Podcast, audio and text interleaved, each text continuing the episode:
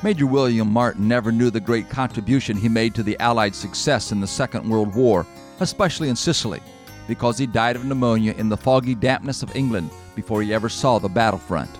The Allies had invaded North Africa. The next logical step was Sicily. Knowing the Germans calculated this, the Allies determined to outfox them. One dark night, an Allied submarine came to the surface just off the coast of Spain and put Martin's body out to sea in a rubber raft with an oar. In his pocket were secret documents indicating the Allied forces would strike next in Greece and Sardinia. Major Martin's body washed ashore, and Axis intelligence operatives soon found him, thinking that he had crashed at sea. They passed the secret documents through Axis hands all the way to Hitler's headquarters.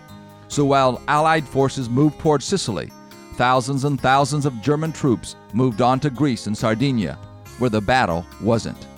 Satan works with similar cunning getting us to move in directions we think are important but aren't.